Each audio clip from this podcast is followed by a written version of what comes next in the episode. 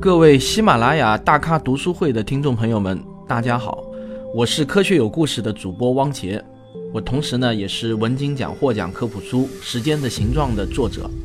今天呢，我给大家讲一本非常有意思的科普书，叫做《柔软的宇宙》，这是我的好基友吴金平老师的处女作啊，他也是喜马拉雅上的热门电台《科学史评话》的主播，现在粉丝呢也是有十多万啊。了解一部作品，从了解作者入手，这是公认的捷径。所以呢，我也先来给大家讲讲奇人吴金平。我和吴金平老师呢是在上海理工大学的校园中认识的，那是一九九六年，我当时大一，他大四。从我毕业以后呢，我们就一直是同事，相处了二十年。我们周围的朋友啊，都管他叫平哥，甚至年龄比他大的人也这么叫。这其实呢是一个昵称。在很多人眼里，平哥是个怪人，年过不惑，依然单身，每天都在捣鼓他喜欢的事情。但是呢，我知道他不是怪，而是执着，比大多数人都执着。只要他盯上一件事情啊，就会做到极致。大学期间呢，我们在一个乐队里头，他吹口琴，我弹古典吉他。他练琴啊，那是练到痴。在食堂排队打饭的时候，也可以旁若无人般的陶醉的吹琴。无视所有人的侧目。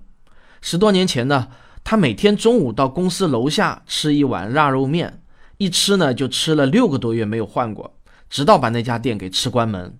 有如此遭遇的饭馆呢还不止一家。平哥有一个非常精辟的总结，他说：“凡是人少、味道好、价格不贵的饭馆，不出半年总是要关门大吉的。”他喝饮料呢，只喝百事可乐。从大学毕业一直到现在，从没有换过。我问他：“你是不是只喜欢百事的口味？”他说：“他根本喝不出百事和可口有什么区别。”但他呢，就是只买百事，从不更改。有那么三年，我们住在浦东，他每天早上出门都会先朝一家报亭走去。等他走到的时候啊，小老板已经把一张参考消息放在台面上等他取了。平哥放下钱，取了东西，转身就走。这俩人呢，一句话都没有的。他租住的那间小屋啊，今年已是第十年。只要房东不赶他走，他就坚决不换。自从开设了喜马拉雅的电台呢，他就一定是每个周日的凌晨更新。近三年来呢，从来没有改过。像这样的例子，我还能举出很多。平哥呢，特别爱琢磨。刚毕业那年，我们常去吃一家炒面排档。有一天啊，这家排档开始免费送荷包蛋了，平哥就立即预言，这会引起整条街的排档经济震动。最后呢，会让这个小老板后悔的。果然啊，被他一一说中。他可以从公司员工叫外卖的品种变化分析某种经济学原理。平哥常说呢，一切事物都是有普遍联系的。平哥的职业技能也很独特，用他自己的话说呢，就是一个会写程序的美工。准确的说呢，他曾经是一名资深的人机交互设计师。平哥还是个军迷，各类军事杂志那是期期必买。总在军事论坛上跟人吵架。当然啊，他也一直是天文和物理的深度爱好者。他自己动手制作过天文望远镜，非常热衷于拍摄月亮啊、土星啊、木星啊、仙女座的那些照片。平哥从小呢，非常的热爱相声和评书，所以呢，他能把科学史啊讲得跟评书一样好听。在喜马拉雅的分类中呢，他的节目分在了相声评书类里面，排名居然和郭德纲、岳云鹏不相上下。这恐怕呢，也是一道奇特的风景线。这也足见吴老师的功力啊。这本柔软的宇宙就是平哥的一个免费专辑《宇宙大爆炸》的实体纸质书。这本书呢，还有一个副标题叫做《相对论外传》。因此啊，这本书讲的是相对论的诞生以及相对论下的许多蛋。这是一本评书风格的科学史书，语言非常的生动接地气，但讲的呢又不是野史。更不是细说，而是正儿八经的科学史。这有点像明朝那些事儿，素材的来源呢，全部来自于正史，但是经过作者特有的那种语言加工，使得原本枯燥的正史听上去是妙趣横生啊。谈科学史呢，就必然会涉及到大量的科学知识点。平哥在驾驭和讲解科学知识方面也是非常的厉害，三言两语就能点到某个科学知识的核心问题。平哥讲解的科学史有两个角度，第一个角度呢是科学家并非生活在真空中，伟大的发现不是科学家们开开脑洞就开出来的，每个科学发现都要放到历史大背景中去审视。比如热力学的发展与蒸汽机大规模应用，它是关系密切的；电磁学与第二次工业革命以及电气时代的到来，那是密不可分的。第二个角度呢，就是科学家也是人，他们也有七情六欲，也有喜怒哀乐，也有错综复杂的人际关系。有人的地方就有江湖，这话呢说的一点儿也不假。你能想到吗？爱因斯坦上大学的时候啊，经常翘课，而且呢，他还是奉子成婚的。再比如，二战来的时候，科学家们是各为其主呢，还是捍卫人类的良知与底线呢？不同的科学家选择了不同的方式，在这种时候，最能展现科学家们丰富的人性侧面。我自己呢，也写过一本围绕相对论的科普书《时间的形状》。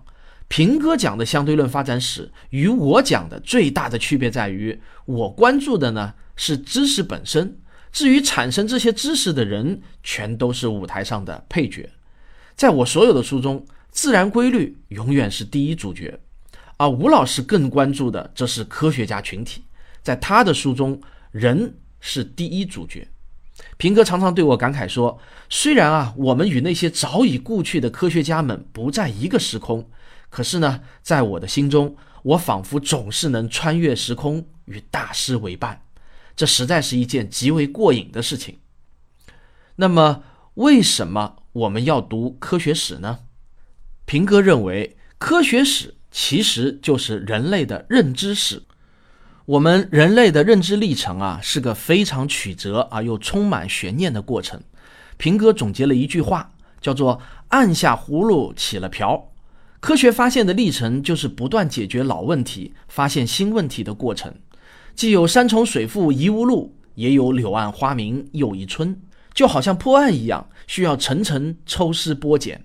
考验的呢是人类的耐性和洞见。人类的历程就像无尽的远征，研读一段历史，就好比偶尔回头过去，看看身后那一串长长的脚印，我们会发现，原来啊，我们走了很多的弯路，但也会感慨，居然走了那么远了。看看前方，路还长着。那么，在相对论这条道路上，我们到底走过了哪些路？在可望见的前方，还有哪些道路呢？这就是柔软的宇宙要试图讲述的内容。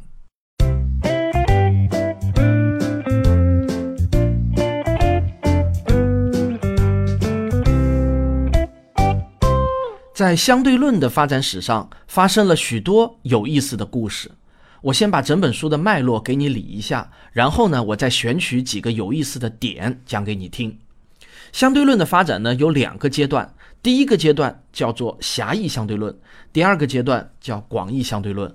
创立相对论的科学家就是大名鼎鼎的爱因斯坦。但是相对论呢不是横空出世的，它的诞生是科学发展的必然。我们会从书中看到，在狭义相对论诞生之前，我们人类对光。电磁的研究就好像是相对论的基桩，这些基桩是在很多科学家的共同努力下才建成的。而到了第二个广义相对论阶段，看起来呢像是爱因斯坦单枪匹马以孤胆英雄的方式创立出来的。但平哥让我们看到，如果没有几代数学家的知识积累，爱因斯坦也是绝无可能写出广义相对论的方程式。科学大厦就跟造房子一样。只能是从地基开始，一砖一瓦的往上搭建。一代代科学家接过前辈的交接棒，前赴后继的奔跑。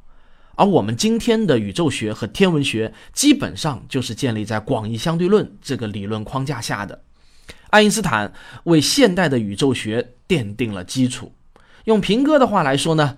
当今宇宙学中最前沿的问题，恒星和星系的演化、宇宙的演化以及黑洞、引力波、暗物质、暗能量等等，都是相对论下的蛋。那么，这就让我带领你粗线条的领略一下这条道路上的风景。狭义相对论彻底颠覆了我们对时间的认知。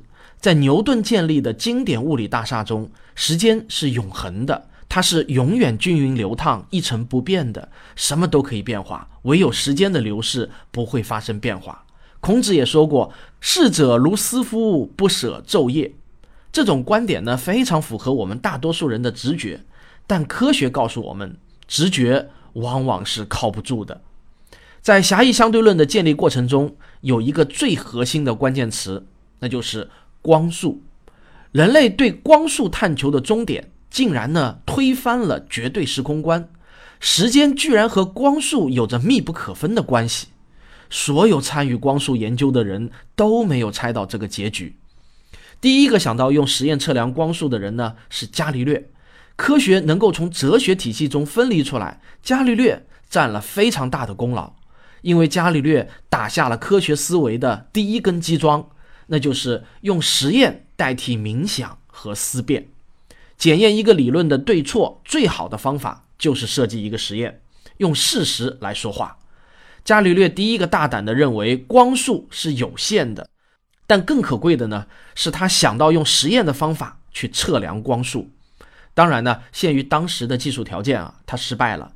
但自从伽利略吹响了光速测量的冲锋号后呢，人类就根本停不下来了。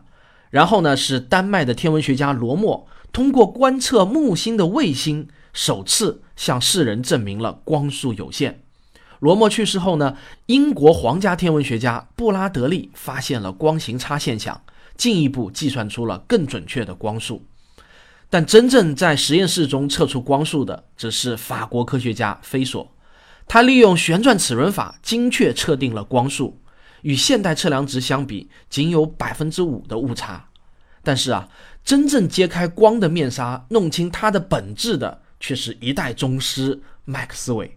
他在电磁场的动力学原理中写道：“光与磁是同一物质的两种属性，而光是按照电磁定律在电磁场中传播的电磁扰动。”于是呢，一座宏伟的科学大厦——电磁学大厦，在麦克斯韦的手中建成。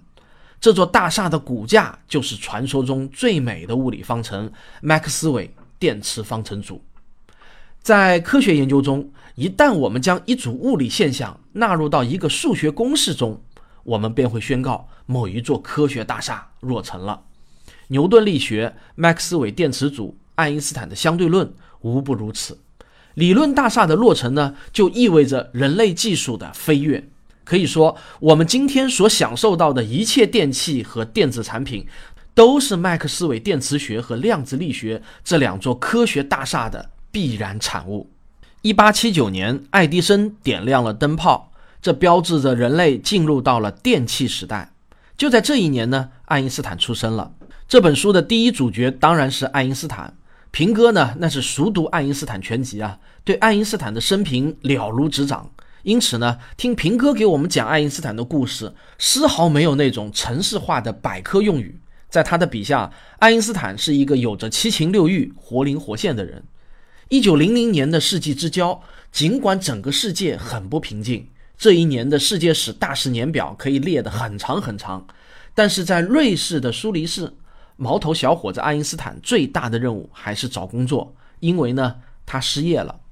爱因斯坦成了书漂，一天到晚四处游荡，他彻底成了事无人士，无工作，无房，无钱，外带无聊，每个月呢就靠亲戚们从意大利寄钱给他过活。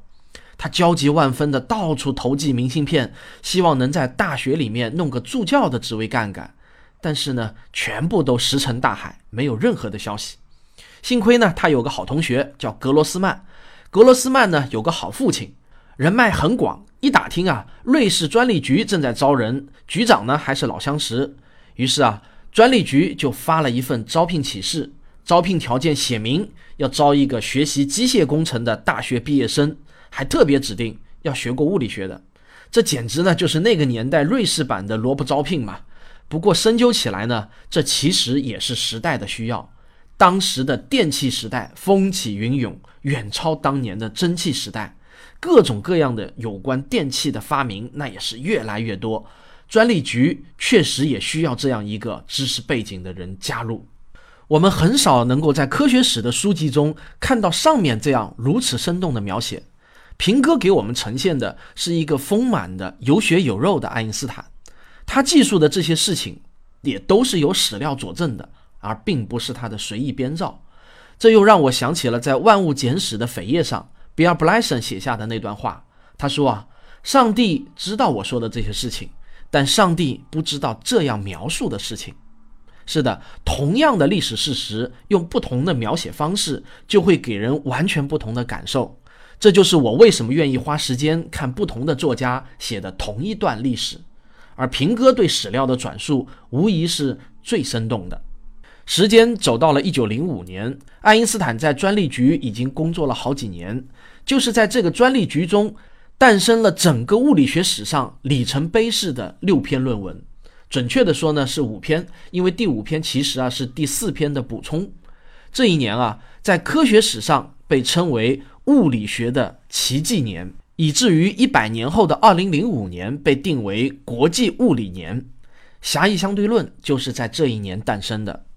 狭义相对论彻底改变了人们对时间的认识，这在人类对宇宙规律的认识中是属于开天辟地的大事。时间并不是均匀流逝的，它是相对的。在不同的参考系中，时钟的频率是不同的。我举个例子来说呢，在地面上的人的眼中看来，高速飞行的宇宙飞船上的时钟会走得慢，尺子会缩短，这呢就是中慢尺缩效应。但我需要特别强调的是，爱因斯坦的相对论不仅仅是一种思辨性的泛泛而谈，它是有着严格数学基础的。定量描述，也就是说呢，时钟的频率与运动速度的关系可以用精确的数学公式来描述。因此啊，它是一个可以被实验检验的理论。如果用学术一点的语言来说呢，它具备可证伪性。而是否具备可证伪性，是科学与伪科学最重要的区别之一。但是，相对论的诞生之初并没有立即引起轰动，相反啊。它的支持者并不是很多，但也并不是没有。以普朗克为首的一波大牛就力挺爱因斯坦，只是限于当时的技术条件，狭义相对论的这些效应啊，还无法得到实验数据的支持。因此呢，相对论得到广泛接受还需要等待很多年。在狭义相对论中有一个著名的杨谬，叫做双生子杨谬。这本书的第八章呢，就专门讨论了这个经典问题。这个杨谬说的是，一对双胞胎，哥哥坐火箭去转了一圈，回到地球后呢，到底谁会变得更年轻的问题？因为运动是相对的嘛，哥哥在弟弟的眼里是高速运动，但是弟弟在哥哥的眼里呢，也是在高速运动啊。这个双生子杨谬的原始版本是物理学家郎之万在一九一一年提出来的，当然那个年代啊，还没有人知道火箭呢。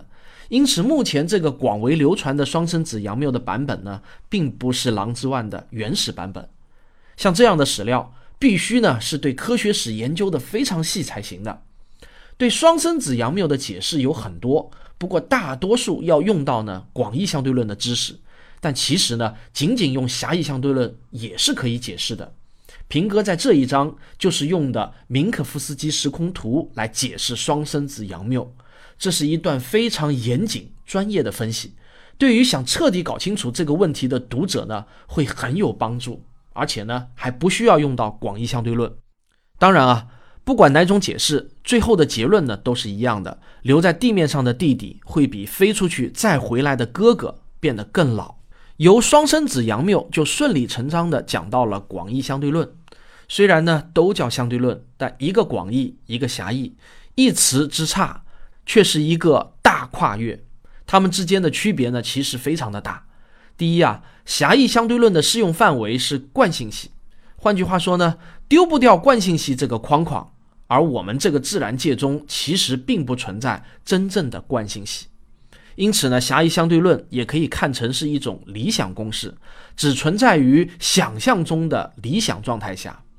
而广义相对论则彻底扔掉了惯性系。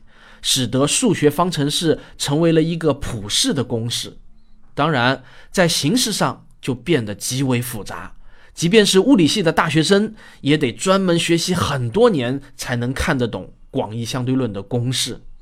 第二呢，狭义相对论只研究时间、空间、运动这三者的关系，而广义相对论在此基础上又增加了一个对象，那就是引力。这四个物理对象被统一在了同一个数学方程式中。第三呢，广义相对论是对宇宙时空结构的数学描述，比狭义相对论前进了一大步，是质的飞跃。平哥给我们讲完了广义相对论之后呢，全书只不过是刚刚过半，而本书的书名叫做《柔软的宇宙》，其实非常贴切，因为广义相对论告诉我们，时空是有形状的，它不是硬邦邦的一块铁板，而是可以被掰成任意形状，是软软的。而广义相对论下出的几个最重要的蛋，全都是宇宙学相关的问题。所以你看，柔软的宇宙非常的恰当。我们来看看这些蛋都有哪些。当然，我们不可能全部都讲，捡几个重要的来说。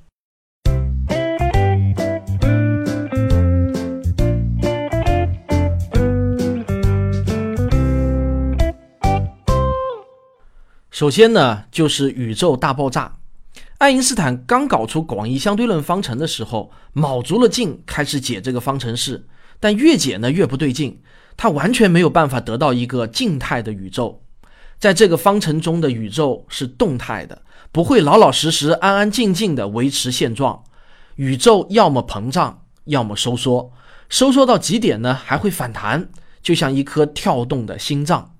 但是爱因斯坦这个人在个人观念上并不喜欢变化的宇宙。在他的观念中，宇宙是静态的、稳定的，不随时间变化的。于是呢，他一抬手就给自己的方程式加了一个常数。这个常数呢，是用来平衡一下宇宙的运动和演变的。这样呢，就可以得到一个不变的宇宙了。不过啊，科学理论一旦产生后，就成了全人类共同的财产，并不会因为你是创立者就拥有绝对的权威。在新生的苏联，一位叫做弗里德曼的科学家也算出了动态的宇宙，但是他的论文投到德国的权威杂志后呢，被爱因斯坦亲自枪毙了。为啥呢？因为弗里德曼没有像爱因斯坦一样添加那个宇宙常数嘛。没过几年，一个比利时人也算出了类似的结果。这个比利时人呢，叫勒梅特，居然是一个酷爱数学和物理的神父。不过，当勒梅特兴冲冲地找到爱因斯坦，得到的评价却是：嗯，数学不错，但物理很差，居然相信动态宇宙。但科学的魅力就在于此，不管你信仰什么，大家都可以用数学公式来交流。后来呢，又有两位科学家，罗伯逊和沃尔克，他们综合了弗里德曼和勒梅特的思想，各自独立做出了类似的成果。这个成果呢，后来被称为罗伯逊沃尔克杜规。因为这里面也有弗里德曼和勒梅特的贡献，所以这个杜规的全称呢就很长，叫弗里德曼、勒梅特、罗伯逊、沃尔克杜规。啊，什么是杜规啊？就是度量的规矩。这是一种描述宇宙时空结构随时间变化的数学方法。而他们四个人的成果呢，共同揭示出一个惊人的结论：宇宙开始于一个点，然后经过了漫长的时间，膨胀成了我们今天这个样子。但是啊，这个结论并没有得到爱因斯坦的认可。然而，仅仅过了两年，爱因斯坦就被啪啪的打脸。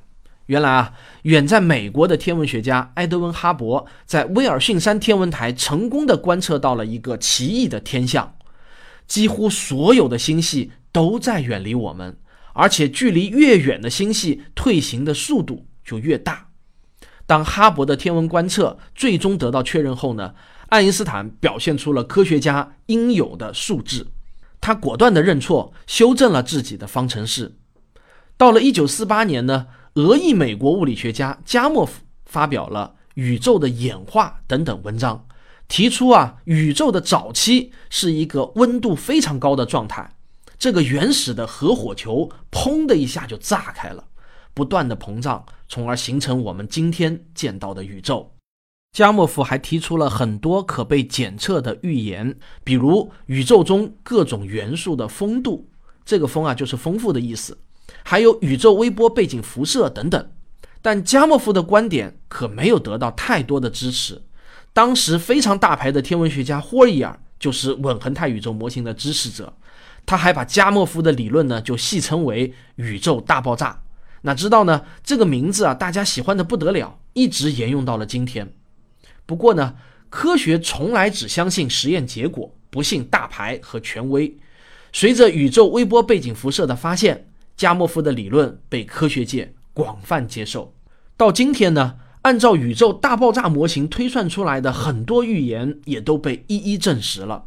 所以呢，大爆炸理论既有坚实的广义相对论作为数学基础，又有众多观测证据的支撑，已经成为了今天宇宙学中最牢靠的模型。我们再来看一个广义相对论下的蛋，那就是黑洞。第一种被发现的黑洞被称为史瓦西黑洞。史瓦西当时还是一位年轻的德国物理学家，他找到了广义相对论方程的一个特解。这个特解表明，如果恒星塌缩到一个临界半径，其实啊，不光是恒星，任何物体只要它说到小于史瓦西半径，都会变成一个连光都无法逃脱的地狱。这个被后来的物理学家惠勒命名为黑洞。这个呢，就被后来的物理学家惠勒命名为黑洞。史瓦西黑洞是一种结构最简单的黑洞，也是科普书上提到的最多的一种黑洞。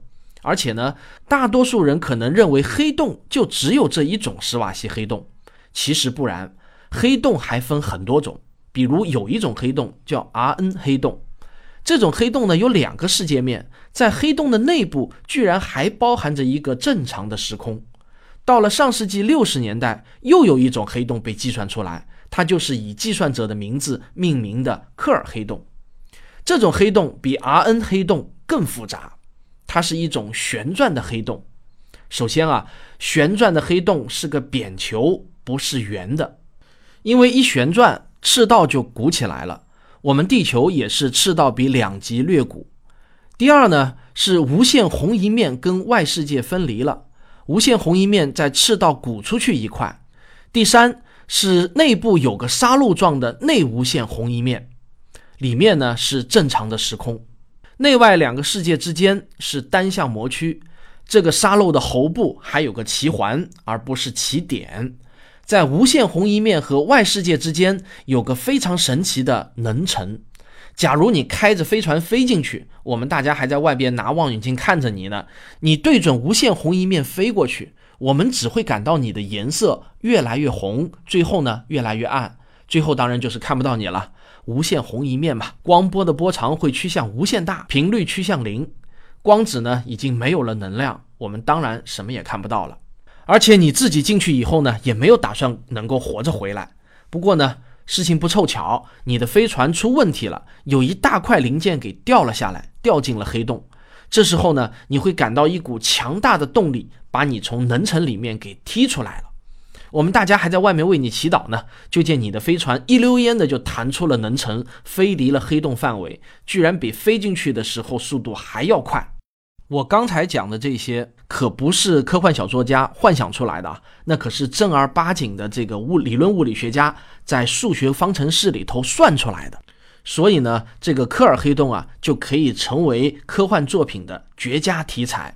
那个著名的科幻电影《星际穿越》用的呢，就是这种黑洞。地球人都认识的英国著名物理学家霍金，就是以研究黑洞出名的。尽管呢，人人都能认出他，但恐怕你还真不知道，霍金是一位黑洞学家。他对物理学最大的贡献就是著名的霍金辐射。他表明了两点：第一，黑洞并不是完全黑的。它也会辐射出粒子。第二，黑洞也不是永恒的，它会慢慢的蒸发。霍金的这个理论一发表出来，研究相对论的学者们啊都是喜大普奔，研究量子力学的呢则差点哭晕在厕所里。为什么？因为霍金辐射打破了好多守恒，比如重指数守恒、信息守恒等等。尤其是信息守恒完蛋了。信息守恒完蛋，就意味着量子物理中的一个基本的法则，也就是概率之和为一出问题了。这个呢，在物理学中有一个很酷的术语，叫做妖正性。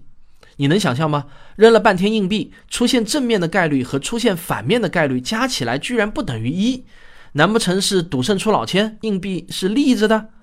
过去虽然也不知道掉进黑洞的那些信息到底怎么样了。但是大伙儿呢，还是可以安慰自己一下，说不定信息以某种形式在黑洞里面藏着呢。这倒好了，按照霍金的理论，黑洞会蒸发掉，没了，信息就被彻底的抹光了。黑洞辐射是个标准的黑体辐射，你只能知道温度，不带其他任何的信息。扔进黑洞的那些信息啊，完全都消失了。从量子力学角度来看呢，那是绝不可能的呀。量子理论告诉我们，信息只会被扰乱，不会被消灭。信息总数总是守恒的，哪怕像过去地下党传递情报，一张字条看完以后立刻烧了，那也只是扰乱了信息，信息总数还是守恒的。量子力学整个呢，就是建立在信息守恒基础上的。现在好了，这个信息守恒被黑洞蒸发给破坏了。你说那些搞量子的科学家能不跟霍金急眼吗？好在呢，最终由派瑞克和威尔切克拯救了信息守恒的法则。他们发现啊，一个黑洞跑出来一个光子，黑洞就减少了一丝的质量，黑洞的半径呢就那么一缩，导致黑体谱偏移了一点点儿。因此呢，这个黑体谱就带上信息了，信息呢就这么跑出来了。大家听到这里啊，都懵了，谁也没想到少掉一个光子居然也要计算进去。黑洞的质量呢那么大。即便是恒星级别的黑洞，质量起码质量起码也是太阳的好多倍。黑洞这么大的质量，跑出一个光子，你还好意思跟人家记账吗？大家都觉得这一个光子引起的变化完全可以忽略不计。但是派瑞克就非常的较真，他认为这一个光子是必须计算在内的。正是因为少了这个光子，黑洞轻了一些，半径一缩小，导致黑体谱偏移，信息就带出来了。这里啊，我们讲的好像很简单，其实计算起来那是麻烦透顶啊！要计算量子隧穿效应，他们计算的是史瓦西黑洞和 RN 黑洞。派瑞克呢，因此获得了国际引力学会的一等奖。关于黑洞的趣事啊，还有很多，我在这里呢，仅仅是选取了一点点。但听众们必须要明白，无论是哪种类型的黑洞。都不是物理学家们靠哲学思辨想出来的，全都是靠数学计算出来的。而这些数学公式都是来自于那个需要顶礼膜拜的爱因斯坦场方程。除了我前面重点讲到的宇宙大爆炸和黑洞，几乎所有的宇宙学研究的数学基础都是广义相对论。从超新星爆发到中子星，从暴胀学说到宇宙到底是有限还是无限的问题。以及今天被称为宇宙学研究中的黑暗双侠，它也是当今天文学中的最大的两个谜题啊，那就是暗物质和暗能量。这些呢，统统都离不开爱因斯坦在一百多年前发表的广义相对论。二零一六年，我们人类首次证实了引力波的存在，引力波也是广义相对论的一个推论。阅读《柔软的宇宙》，我们能有两个收获。第一个收获就是近距离的接触一位位血肉丰满的大师，在阅读的过程中，我们仿佛穿越时空，回到过去，变成静静观察大师生活的一只咪姆。第二个收获呢，就是在轻松幽默的氛围中吸收了丰富的物理学知识。这本书为我们讲述了一段跨越两百多年的物理学史。这是一个让人三观尽毁、脑洞大开的探索历程，在这个历程中，每一位读者都会获得一种长时间的心灵满足。我相信，最后我想说的是呢，不论我再怎么努力，也很难通过我的嘴把《平哥》这本书那种独特的语言魅力给您讲出来。但有一个好办法，能让您感受原汁原味的评书风格的科普书。那就是让平哥自己来为我们讲一段吧。咱们这回先从几何学讲起啊。要知道，现在大家普遍都熟悉的那几何学啊，那是古希腊一个叫欧几里得的人给鼓捣出来的，所以呢，就叫做欧几里得几何学。当年徐光启碰上从西方来的传教士利玛窦，俩人谈起这本书啊，那徐光启就感到啊，那是十分惊奇啊，就缠着利玛窦，俩人一块翻译这本书。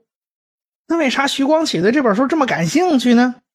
那是因为这是一个用公理系统作为基础，然后一步一步推理出来的一个逻辑大厦。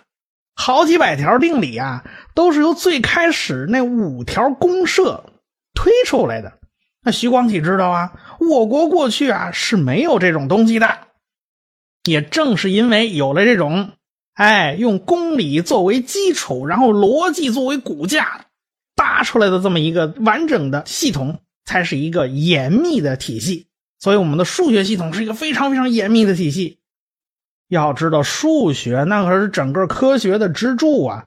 嗯，每个学科恨不得都离不开这个工具，这东西太重要了。那徐光启看见，当然就很有兴趣啊！哦，这个思想我们过去是没有的，我要好好研究研究。这不光徐光启有兴趣啊，就连后来那康熙皇帝都很有兴趣啊。到现在还保留下来他当年做几何学作业啊，那做的题啊，那个那个做的什么三角模型啊，这这些东西他都在啊。那传教士老师教他啊，他也很有兴趣。所以，哎，康熙皇帝那数学知识起码达到现在高中毕业的程度啊。当然他没有那么熟啊，他仅仅是了解，他不可能做那么多的题目，是不是？不过呢，后来。经常在大臣面前嘚瑟，走到外边一招手，一帮人呼噜呼噜呼噜，就地上一堆测量仪器，然后他就测量数据，自己计算出啊什么目标距离，那小太监跑过去一量啊，分毫不差。底下的的大臣一堆都说啊，皇上圣命。这康熙就开心的捋胡子，哎，就就就很开心的样子。这个欧几里得的几何学啊，那是以五条公设开篇的。第一条，任意两点间可以连接一根直线。第五条，这就麻烦了。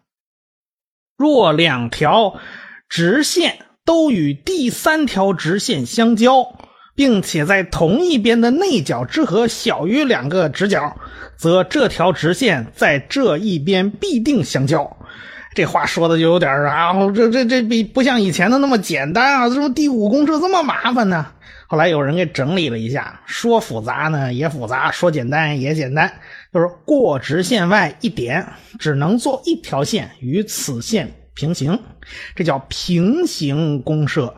这个五条公理的设定啊是不需要证明的，哎，但是欧几里得设定这几条都是平常啊，大家都都看得到啊，这是这就是这样嘛，这不用去证明了，在实践中呢是检验过的，因此整个。这个欧几里得几何学与实际的测量啊，那是完全相符的。按理说啊，好几千年啊，大家都是世世代代学欧几里得几何学啊，大家对他也都没啥疑问呐。因为欧几里得的公式跟日常生活的常识一致嘛。大家唯一觉得有点不爽的就是这第五公设，也就是这平行公设。前面几条简单易懂啊，一句话解决问题啊。但是这个第五公社就十分的啰嗦，而且欧几里得那本书前面二十九项，第五公社根本就没用上。大家就想啊，能不能简化呢？能不能说去掉这条公社？这条公社看起来怎么都像个定理，它不像个公理。公理一般都都很简单，很简单，一句话就搞定了。它这太复杂了。哎，要知道一个体系的公社是越少越好，那普适性就越强嘛。几千年来，好多人就跟这条公社要死磕上了。好了，如果您还想听更多呢，可以关注科学史评话。感谢大家的收听，我们今天的大咖读书会就到这里，您也该休息一下啦。我是卓老板，我是吴京平，我是汪杰，我是旭东，我们是科学声音。